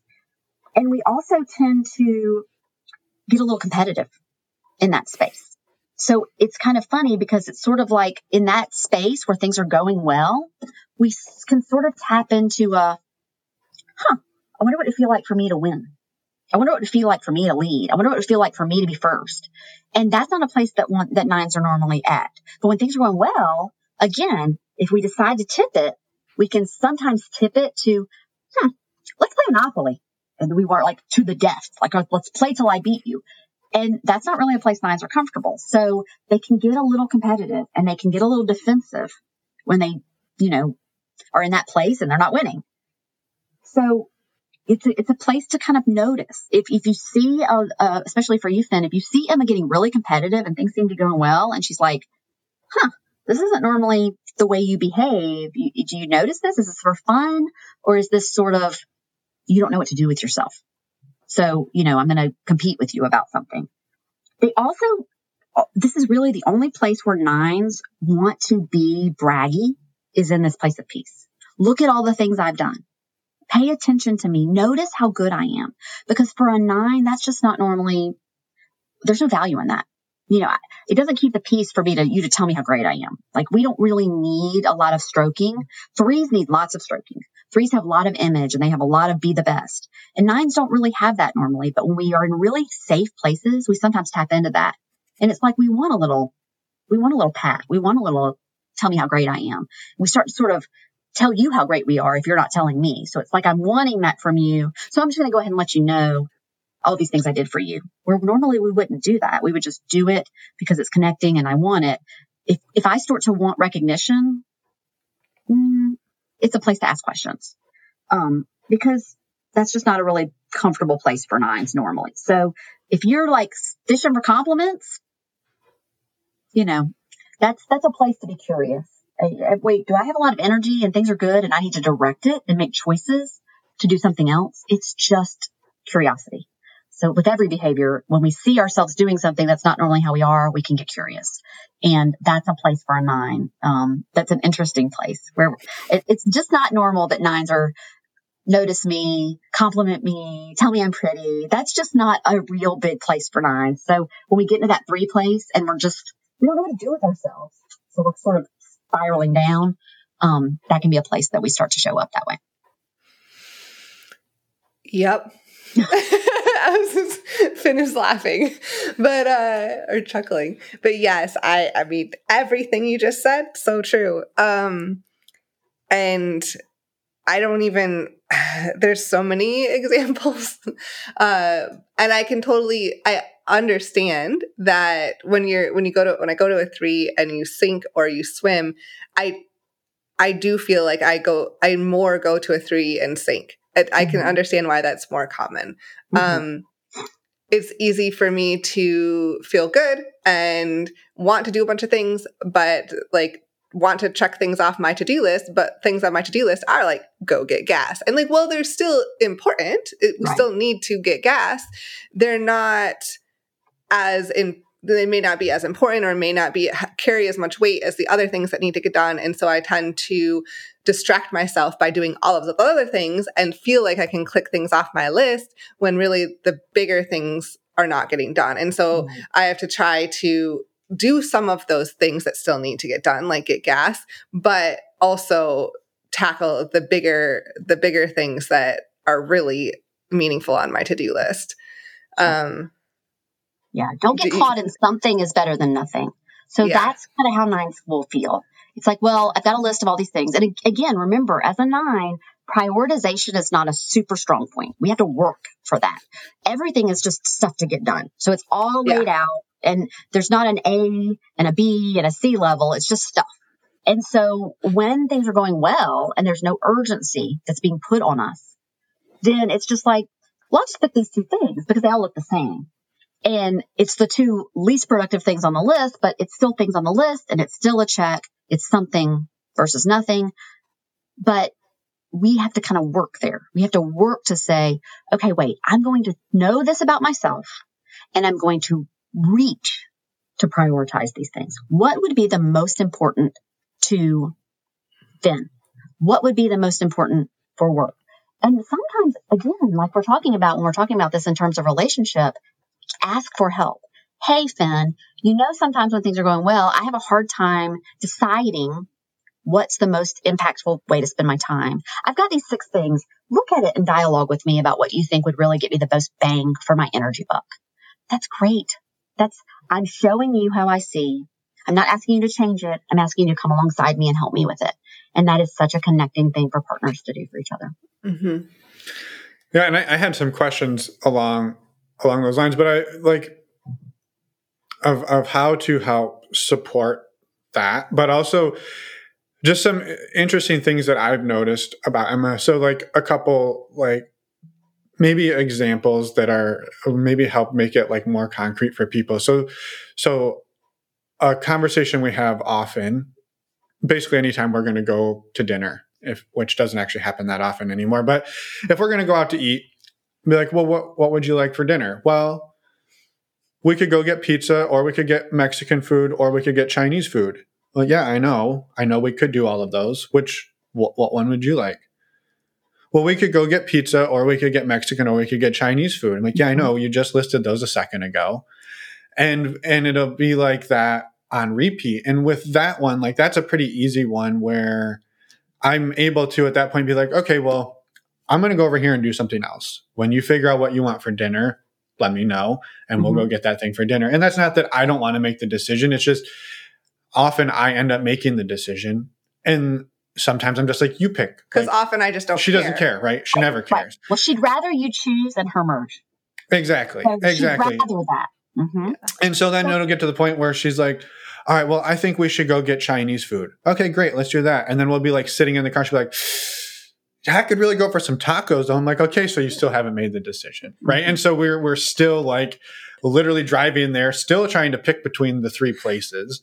Um, so like that's that's sort of how that shows up, and that's to your point of lists. Like she has a list.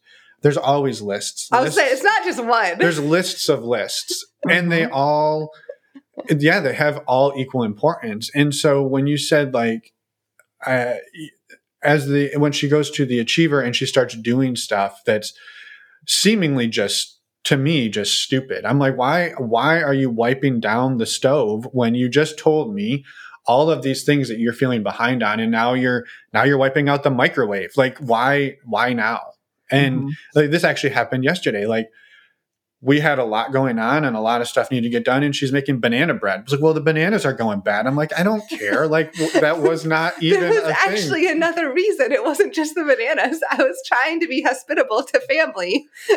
Which was nice, a nice gesture, but so not needed and so not a priority in the day and the week we were having. And so that'll True. that'll happen. Or we'll yeah, we'll be in the middle of like a whole bunch of stuff and she'll be like making muffins. And I'm like, why are you making muffins? Like, oh well, I don't know. I'm like, well, I don't either. Like, why? Because I wanted to. and, and, I, and, again, there is some element of just like, yeah, do something that makes you feel good. I don't have any problem with that, but it's hard when I hear like, I'm way behind on this and I'm way behind on that. And I'm going to be up till midnight doing this, that, and the other thing. And then like you're making muffins in the kitchen. And I'm like, right. I don't understand why we're doing that uh, thing right now. But I, so yeah, that it, it almost seems more for me that that happens when it's a time of high stress and the lists mm-hmm. are so long that it's like, well, there's a thousand things on the list. I'm just going to do something else and forget about the list for a little bit. Right. And I'll, I'll do something that's not on the list, but I still feel accomplished because, hey, look, today I folded the laundry and I wiped down the counter and I did these all these little things that don't even really need to be done and i'm like i told you i was going to do all of those and that's when it bothers me i'm like i said i would do all of this so you don't have to but that's what it gets in with i don't want him to feel like he's doing everything yeah. and so right. i don't know there's there's, more, yeah. there's well that really talks that what you guys are really highlighting is the shift of now you guys what what we're giving you is information mm-hmm. and what it's up to you now to do is to create questions and language around it so when you get an insight into how your partner sees and how your partner behaves and how your partner is comfortable and how they're uncomfortable, you as a, as a couple, as partners are going to start to develop the questions. Questions are the most important. I cannot stress that enough. Statements tell someone something. Questions learn from them. And so you're going to develop questions around that. So let's go back to the three choices for dinner this is such a common thing for nines. It's like, I don't think I've had a single nine Enneagram session or couple session with someone that's a nine and not talked about the where to eat for dinner. So what I always tell people that are in partnership with nine is ask them, first of all, when you come to a nine, you're like, what do you want to do for dinner? And they come to you and they go, we can do A, B, or C. Immediately tell them, I care so much about what you want and I want you to do the work to figure out what that is. So first, what don't you want? Of that list, what's the one you don't want? What's the one that you're like, oh, I hope he doesn't pick, but you're not saying that. So, because a lot of times for nines, it's easier, and for everyone, it's easier to access what we don't want than what we do want. So tap in there first. At least that makes it two. And that's always easier. And then you guys just create a fun language around that. I've had couples that flipped a coin. They get to two and they flip a coin. They're like, the quarter decides. And then they're happy with that because the one that they didn't really want anyway, but they think you really like it. And they're like, I could go anyway if I had to. You've given them the freedom, but also you've told them that you care about them enough to let them let that one go. So then it becomes the two they really could go either way. And then you come up with however it works for you guys. But I always stress if if it's really backing someone to a corner to pick one they want, back them in a corner to pick what they don't want. And you probably will get more traction that way. So that's something I would suggest for you guys around that. The other parts, the list, the accomplishments, the what are you getting done, it becomes questions. Hey, Emma, I see you baking banana bread and I know you've got a lot on your plate. Are you baking the banana bread to feel like you don't have to face this? And if that's that's what you want to do, I get it. I just want to understand more. And I want to make sure that if there's a way I can support you in some of these harder, more heavy things, that I am. Because I don't care if you make a banana bread. This is your list. But I want to be a partner to you and I want to be able to support you. So I see you doing A. I heard you saying B and they don't really align. And so I'm going to ask you about the behavior. Don't go what you said. That's the words. Don't care. What's she doing? That's why Enneagram's about behavior. Because behavior is observable and you can see it and it's really hard to argue. Because even what we said, we could kind of get into the nuances of what I meant and all that. But if you're baking banana bread, you're baking banana bread. I'm not coming in and saying you're solving calculus problems. No, you're baking banana bread. So behavior is neutral. You're doing this. And I'm not saying it's bad or good, but I see you doing it. And I remember you, you expressing to me this, and that doesn't really line up. Is there something going on? Can I help? Do you need me? Or are you just choosing this? Okay. Yeah. That's the language I want you guys to take from this. I want you to develop questions. Observe, ask. That's your homework. I'm going to start to observe this and I'm going to start to ask. And I'm giving you some things that you didn't know before that can sort of start to sink into your brain and go, oh, now I see a pattern. Because remember, I said we tend to show up the same ways. So what she did a year ago in stress, she's probably still going to kind of do that same thing. It's just starting to see, oh, well, when she's stressed out, she does this. When things are calm, she does this. And it, it sort of narrows it to a set of behaviors. And like I said, we don't go to all the numbers. We go to two and we pick up behaviors from there. You know, Emma is not going to go to four and get sad and get melancholy and get in the dumps the way that you will. It, it's just not her way. We all feel and we all have tendencies from all of these behaviors, but we're not going to go to those. So we have things we go to and you start to see patterns and you start to be able to ask questions around those patterns. And that's a huge relationship help. Yeah, I think that's really helpful. I think, you know, one of the things, and I uh, Emma kind of touched on it there, where uh, she said like, I start doing the things, and then she feels like I'm doing everything. That so maybe like explaining that that I don't want you to feel like you're doing everything. No, no, I, I hear you. But what happens is is really kind of a, a difficult cycle, which is I see I see the lists and for me it's really easy to prioritize a list mm-hmm. and so i see her i see her list of a hundred things and I'm like, well, I know what the one my my what I feel is the one she should be working on, or the top two or three. And then I go, give me these other 90. I'll take them away from you and I will go do those. So you can you can be in a place where you have now three things on your list. But I've sort of made the decision like you don't need to worry about the laundry today, you don't need to worry about cutting the grass or the whatever, all the stupid stuff. So like give me give me 90 of the 100 and you now have a list of 10 those are your important ones you go do those i'll do the other 90 and i'll i'll do them right you know but it doesn't matter that's not even the reason i'm taking them it's right. just i'm doing this to like help her get to a place of not being overwhelmed and almost trying to help with the decision making like hey i took and and we've had this conversation like i'll say like look Emma, i took everything off of your plate today. I went to the grocery store, I went to the drugstore, I went and did every single thing, and you had one thing to do. And like, that's not really fair to do to her. But mm-hmm. it's like for me, I look at a list, I'm like, oh, well, if I can just take the whole list away and leave her one or two things, like she won't have any reason not to do those. And that's when I come home and she's baking muffins, and I'm like, damn it, like I took I took 90 of them, you had two, and now you're doing one that's not even on the list. Like then we then it's a frustration. Then it's we go into this place of like, well, and that's yeah. not you you saying that you're taking the 90. It's not fair to me because I want like it's a lot of times I want to do all of those things too. And so it's I and I I I want to find ways to work to, together on these things. Like I don't I don't want um one of us to carry to carry the burden of of all of like the daily tasks. Like some days is it more me? Yes. Some days is it more Finn? Yes. It depends on on the day. And so at least like normal household type things like going to the grocery store, going to the drugstore, that type of stuff, laundry. Um I think in Yeah, I pick those examples just like for anyone listening, like we actually split household chores very well. Like that's usually not even an issue. Like that's mm-hmm not something we ever really fight about. No. It's just an example of right. those things are on the list. And a lot of times I'll take them off the list and sometimes she'll take them off the list. Like it's not, we, fighting about domestic chores is not something we typically no and do. that's what i was going to say is like normally uh, most of the time we do split those pretty 50-50 so that's not that's not an that's not a um something that can cause too many issues between us. But it is like some days, yeah, I do need, some days I do need you to take that. Let's say there's 10 things. Some days I do need you to take eight of them. And other days I don't. And, mm-hmm.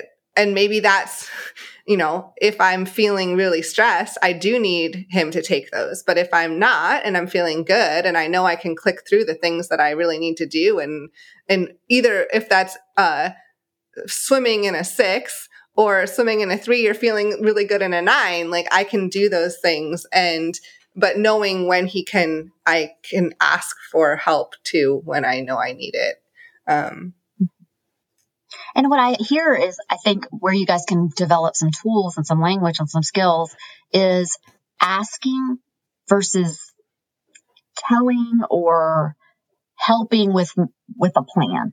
So if you see again, we're going to use these words a lot. When you see your partner doing for what you guys just said, she's got a list a mile long, and you decide, I'm going to take these eight things to help you. Again, it's to help. It's this, we are, the basic assumption is we are here to support each other and we have the best of intentions. So that's absolutely the truth. But when we decide versus ask, we tend to sort of, I'm going to help you, so I'm going to do these things for you.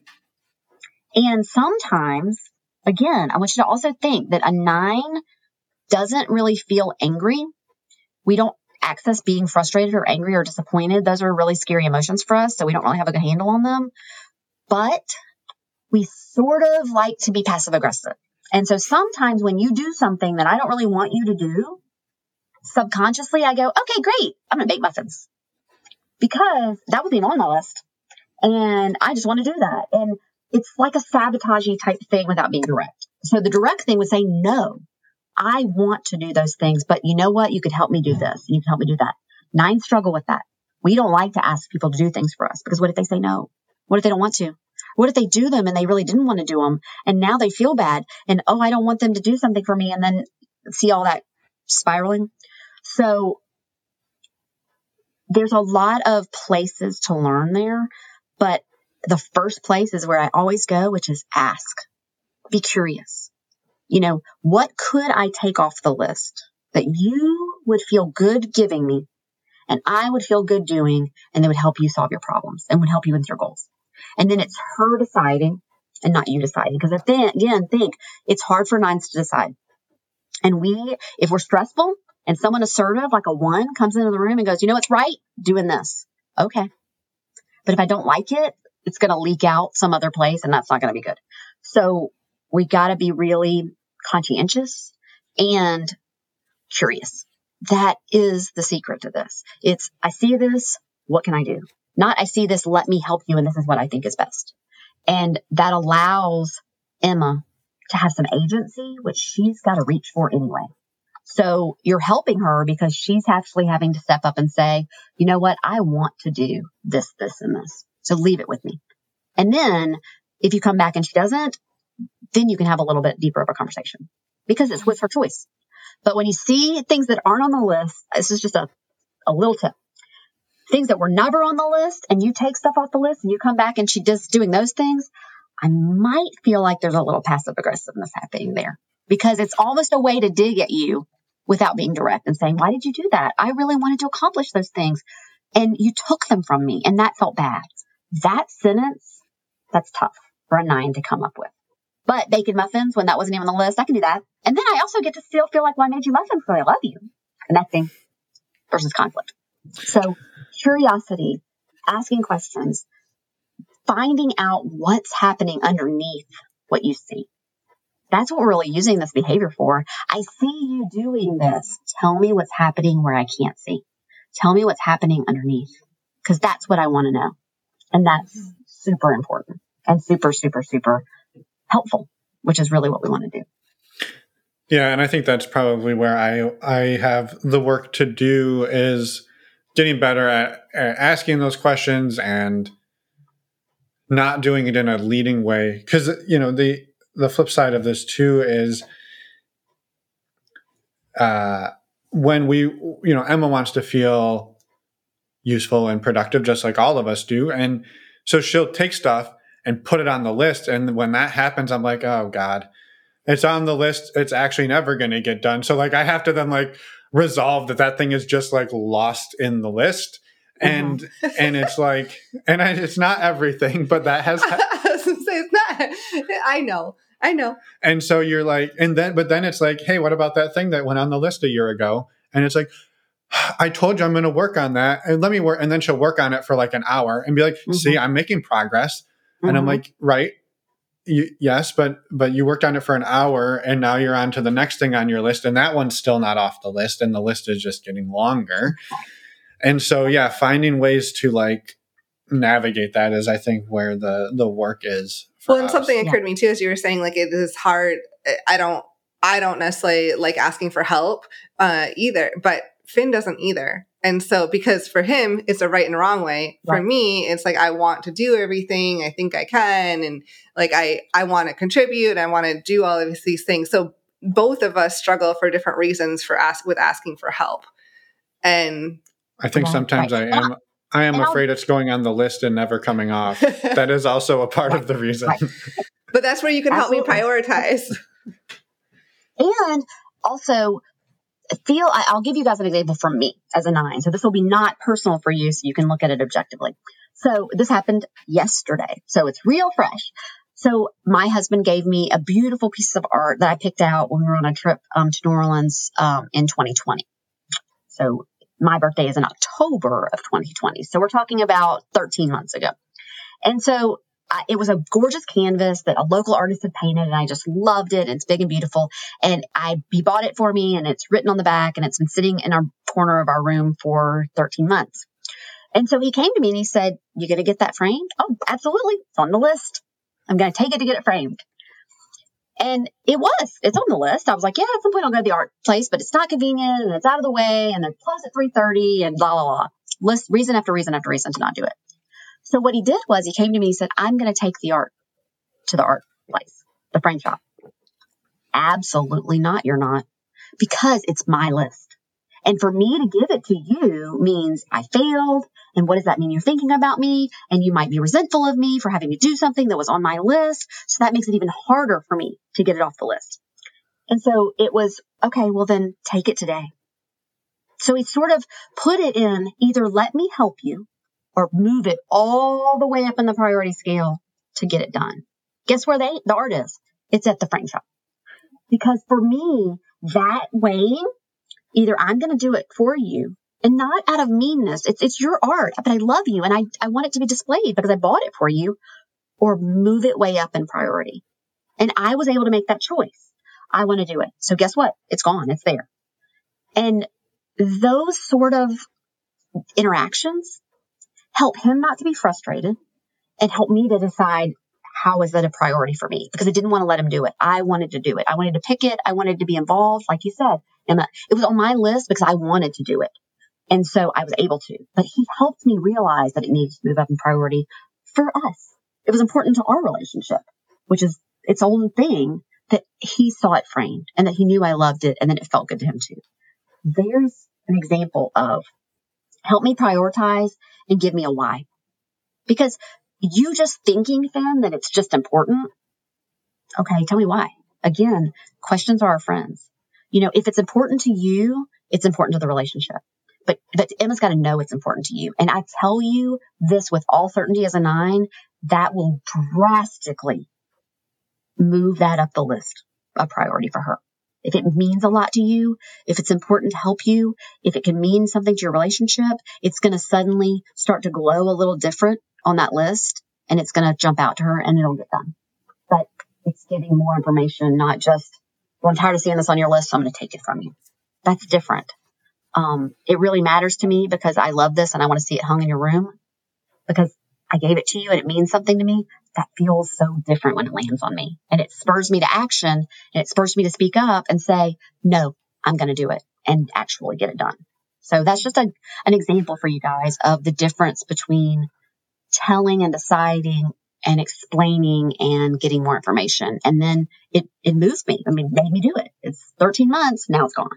And so I just needed, sometimes we just need a little help. We need a little knowledge from our partners to know we don't know that it's not important to you guys too.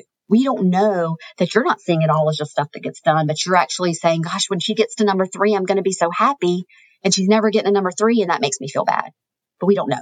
So getting curious is going to get that data that we just can't get otherwise. Yeah.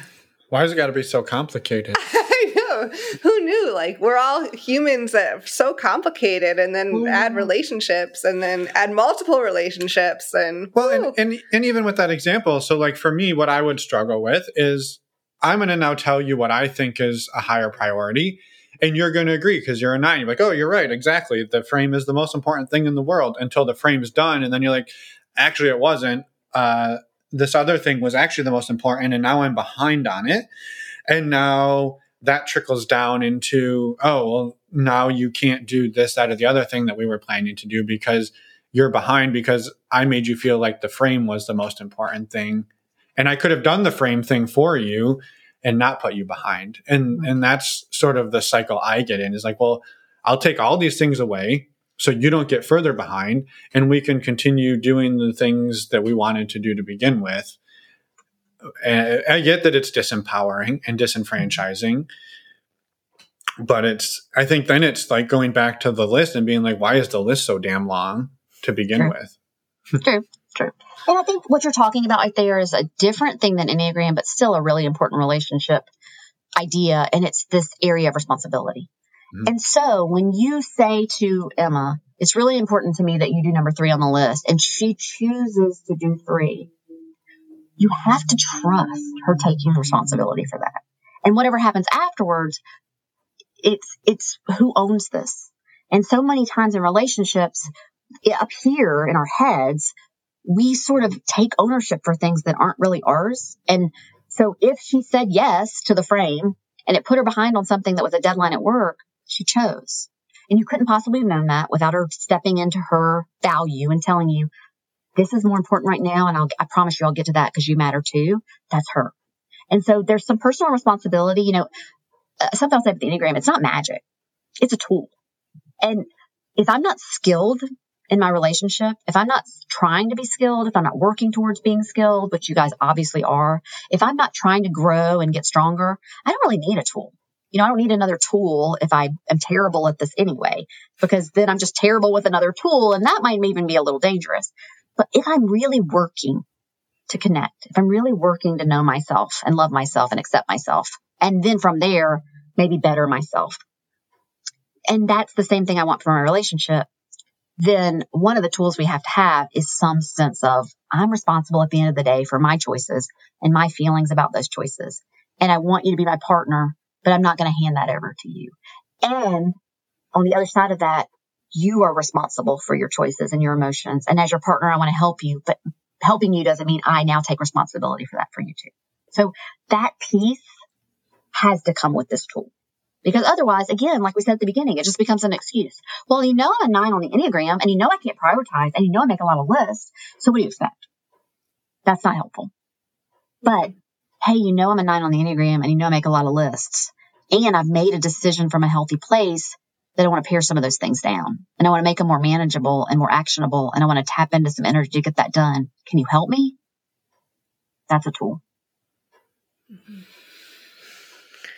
Yeah. Well, I guess we're not perfect after all. yeah. This, we are all ones, we'd just be so boring. We need all of our numbers to, to add some wrongness and some incorrect. So right, right. Mm-hmm. Yeah. She just said ones are boring. I agree. I agree with that. But we need what we need all the numbers. Yeah, we, we need all the numbers.